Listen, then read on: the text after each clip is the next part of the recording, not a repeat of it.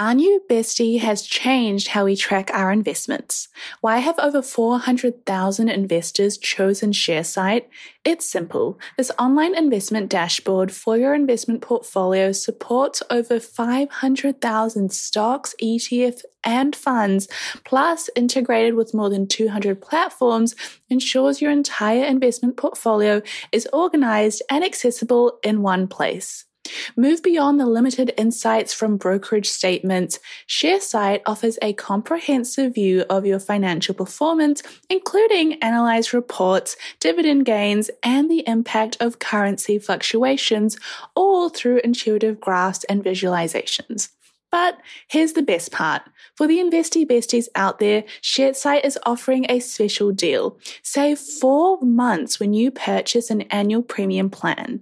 It's time to dive deep into performance metrics, streamline tax reporting, and share your portfolio with ease.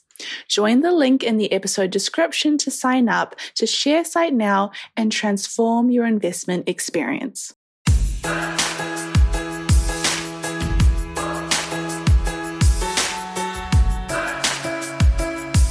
Hello and welcome to Girls That Invest. You're joined today by your hosts, Sim and Sonya, two millennial investors who are here to help you learn about all things investing and personal finance. Sonya. Hi, Sim. How are you? I am well. How is my favorite millennial investor? Isn't that just a bit cute? I'm great. We're in about day 1000 of lockdown here in Auckland. How are you going in Hamilton? It is kind of back to normal. Like we all wear masks, but that's about it. I'm so happy for you and not jealous at all. It's really good. That pause was piercing. So, a lot of our community members have been reaching out to us about this Evergrande fiasco scenario, slip up, whatever you want to describe it.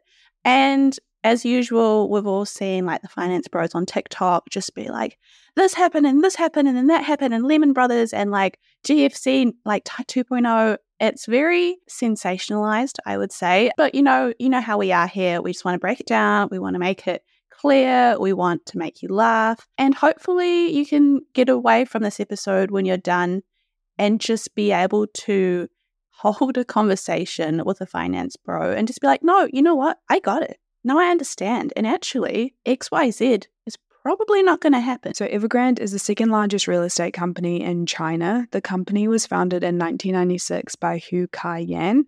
Currently, their assets amount to over 330 billion. Now, obviously, that includes property in China, but also insurance, theme parks, electric cars, and they also own China's largest soccer team slash franchise. So, quite a variety of assets there.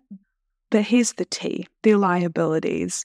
So they have over $300 billion worth of liabilities. They're the most indebted real estate developer in the world.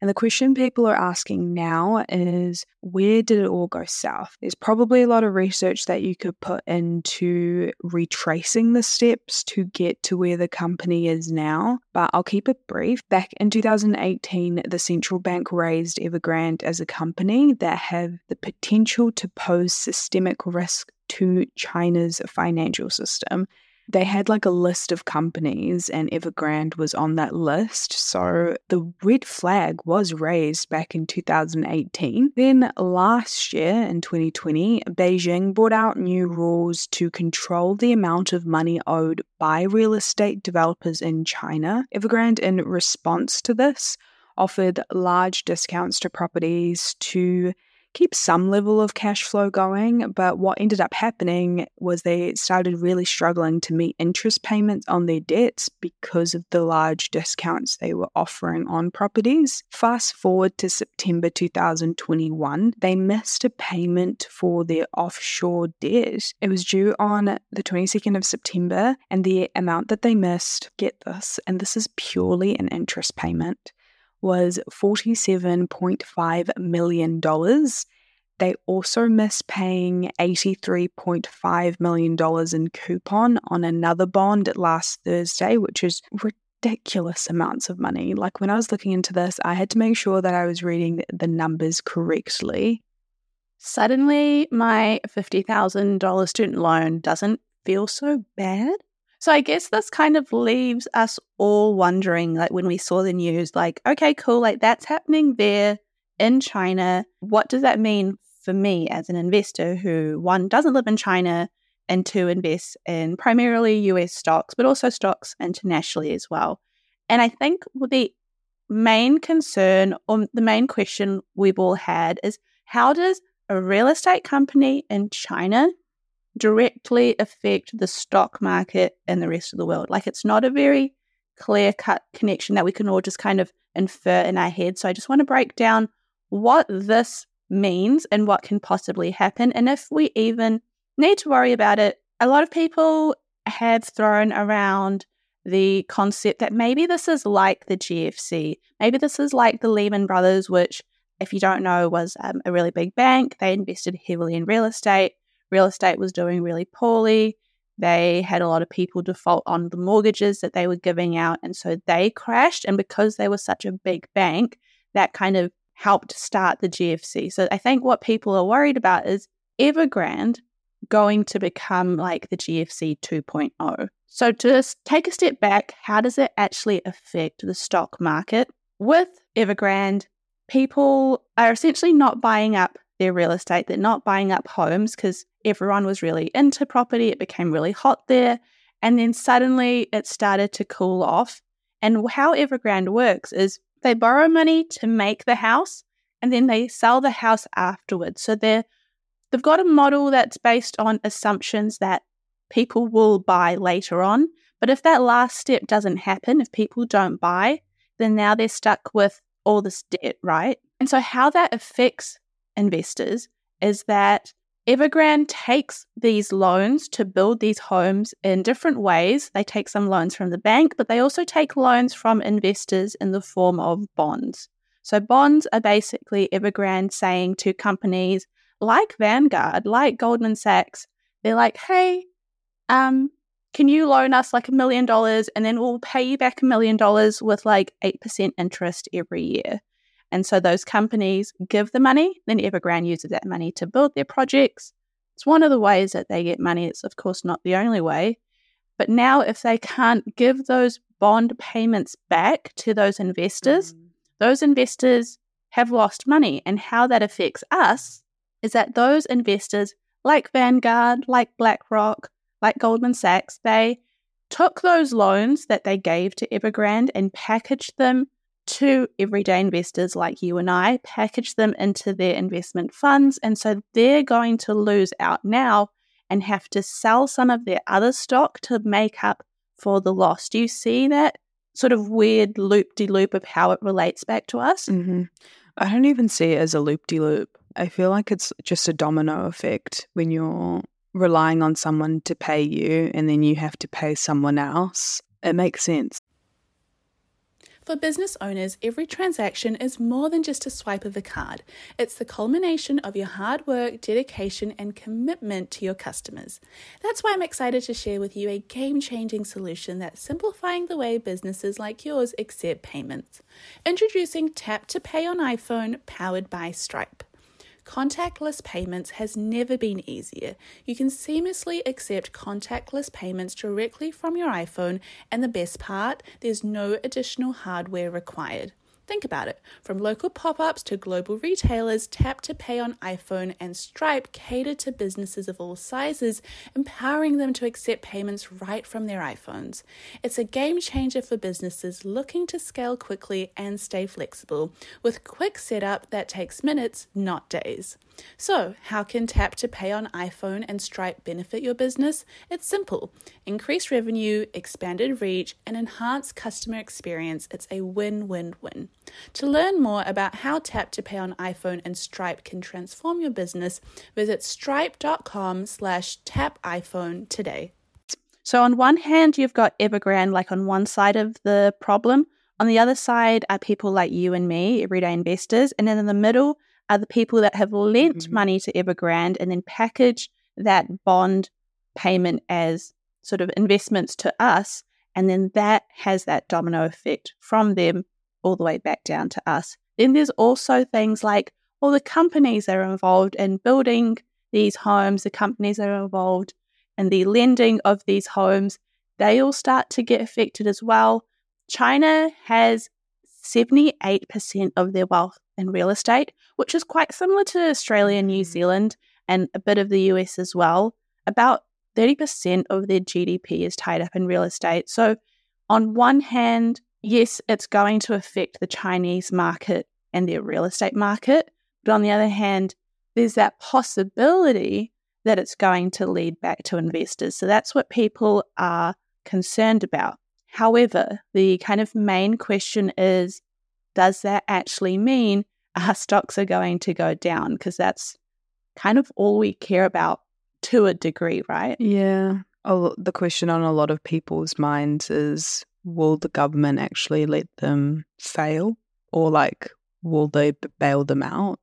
Because I think what they're trying to not do is be like, yep, we can bail you out. And then future companies like Evergrande, they're going to do the same thing. Like they're never going to learn the consequences of their actions, so to speak. I guess not as harsh, but I guess they don't want to set the precedent that this can happen with other companies that find themselves in the same situation. I completely agree and I think there's there's really three things that can come out of this. One, like you said, China can bail them out, but then it's at the expense of other companies being like, well, we can just take on a lot of risk because our government and China is just going to kind of be there for us and, and you know buy the company off us and take on the debt. The other is that China could just let Evergrande go down, but that's not very likely. And their government is known to jump in and help in these sort of situations. And they're known to make sure that this kind of domino effect within their own country doesn't end up being so large. And then they could just shift the debt. They could say, well, Evergrande could shift their debt and say, hey, like, give us more time, give us more time. We'll pay mm. everyone back because that's the main concern, right? But like I said, the main concern that we've all got is will this affect the stock market? Is my stock going to go down? And I think Forbes put it very well. The main concern is not this systemic risk of the global economy crashing. That isn't necessarily what's going on, but it's more the fear of what's going on is going to cause investors to get scared, pull their money out, and that is the issue that it's going to spook the market. People are going to pull out their investments, and that might cause a temporary reduction. Now, I say temporary because every time for the past 40 years, the S&P 500 has always bounced back from a drop, including the GFC, including the dot com bubble. For me, I'm not that worried, but I am aware that in the coming weeks, there might be a little bit of a sale. Things might be a little bit cheaper because other people are pulling out and they're scared because they don't understand what's going on. But besides that, that's it. It's one thing to read about like the GFC and like previous like stock market crashes and stuff and then actually be in it and the hype of it. I honestly had to have a little bit of a giggle because on a news website that I love and honestly I'd call trustworthy, their title was like stock market plummets. And I was like, oh, okay, like let me have a look at this plummet. And NASDAQ had gone down 1.7%. Oh my God. I remember this post. I was like, that is me being dramatic about anything ever. that is like me when I forget to put the dishwasher on for hour power. Like it's it's not the end of the world. Yeah, it's amazing what happens when you actually click the article and actually read through it and critically think about the numbers that they're presenting. And it's like their job, right? Like they want you to click on it because they want the views. And so they're going to do what they can. And like from their point of view, I get it. But from the point of view of someone that might just be like learning about the stock market, like that's just one more thing that makes them think, oh, that's really risky. Like, I don't think that's for me when 1.7% is nothing in a day. That there have been days where there have been drops far, far, far, far more worse. But, anyways, I think this would be a good place to wrap it up. To summarize what we've mm-hmm. spoken about, essentially, Evergrande, they are a huge second largest real estate developer in China. They're over $300 billion in debt to a lot of different companies, a lot of investment funds as well, and that can directly affect investors. But more importantly, it's the fear of what's going to happen next that might cause a small drop in the market. But like I said, most drops do recover, especially if you're in a low cost, well diversified fund. So if that's the case, you can sleep easy tonight. So before we go, make sure you follow us on Instagram at Girls That Invest and also our Facebook group. There's been so many women posting in that group, and it's so amazing to see so many different people from all over the world help each other out. And don't forget to leave us a review in Apple Podcasts. We appreciate all and any feedback. And to finish off uh, with our disclaimer Girls That Invest does not provide personalized investing advice for your individual needs. We are not financial advisors. The advice from Girls That Invest exists for educational purposes only and should not be relied upon to make an investment or financial decision. Advice from Girls That Invest is general in nature and does not consider individual circumstances. Always do your research and please use your due diligence. Alrighty, till next time, Sim. Till next time, Sonya.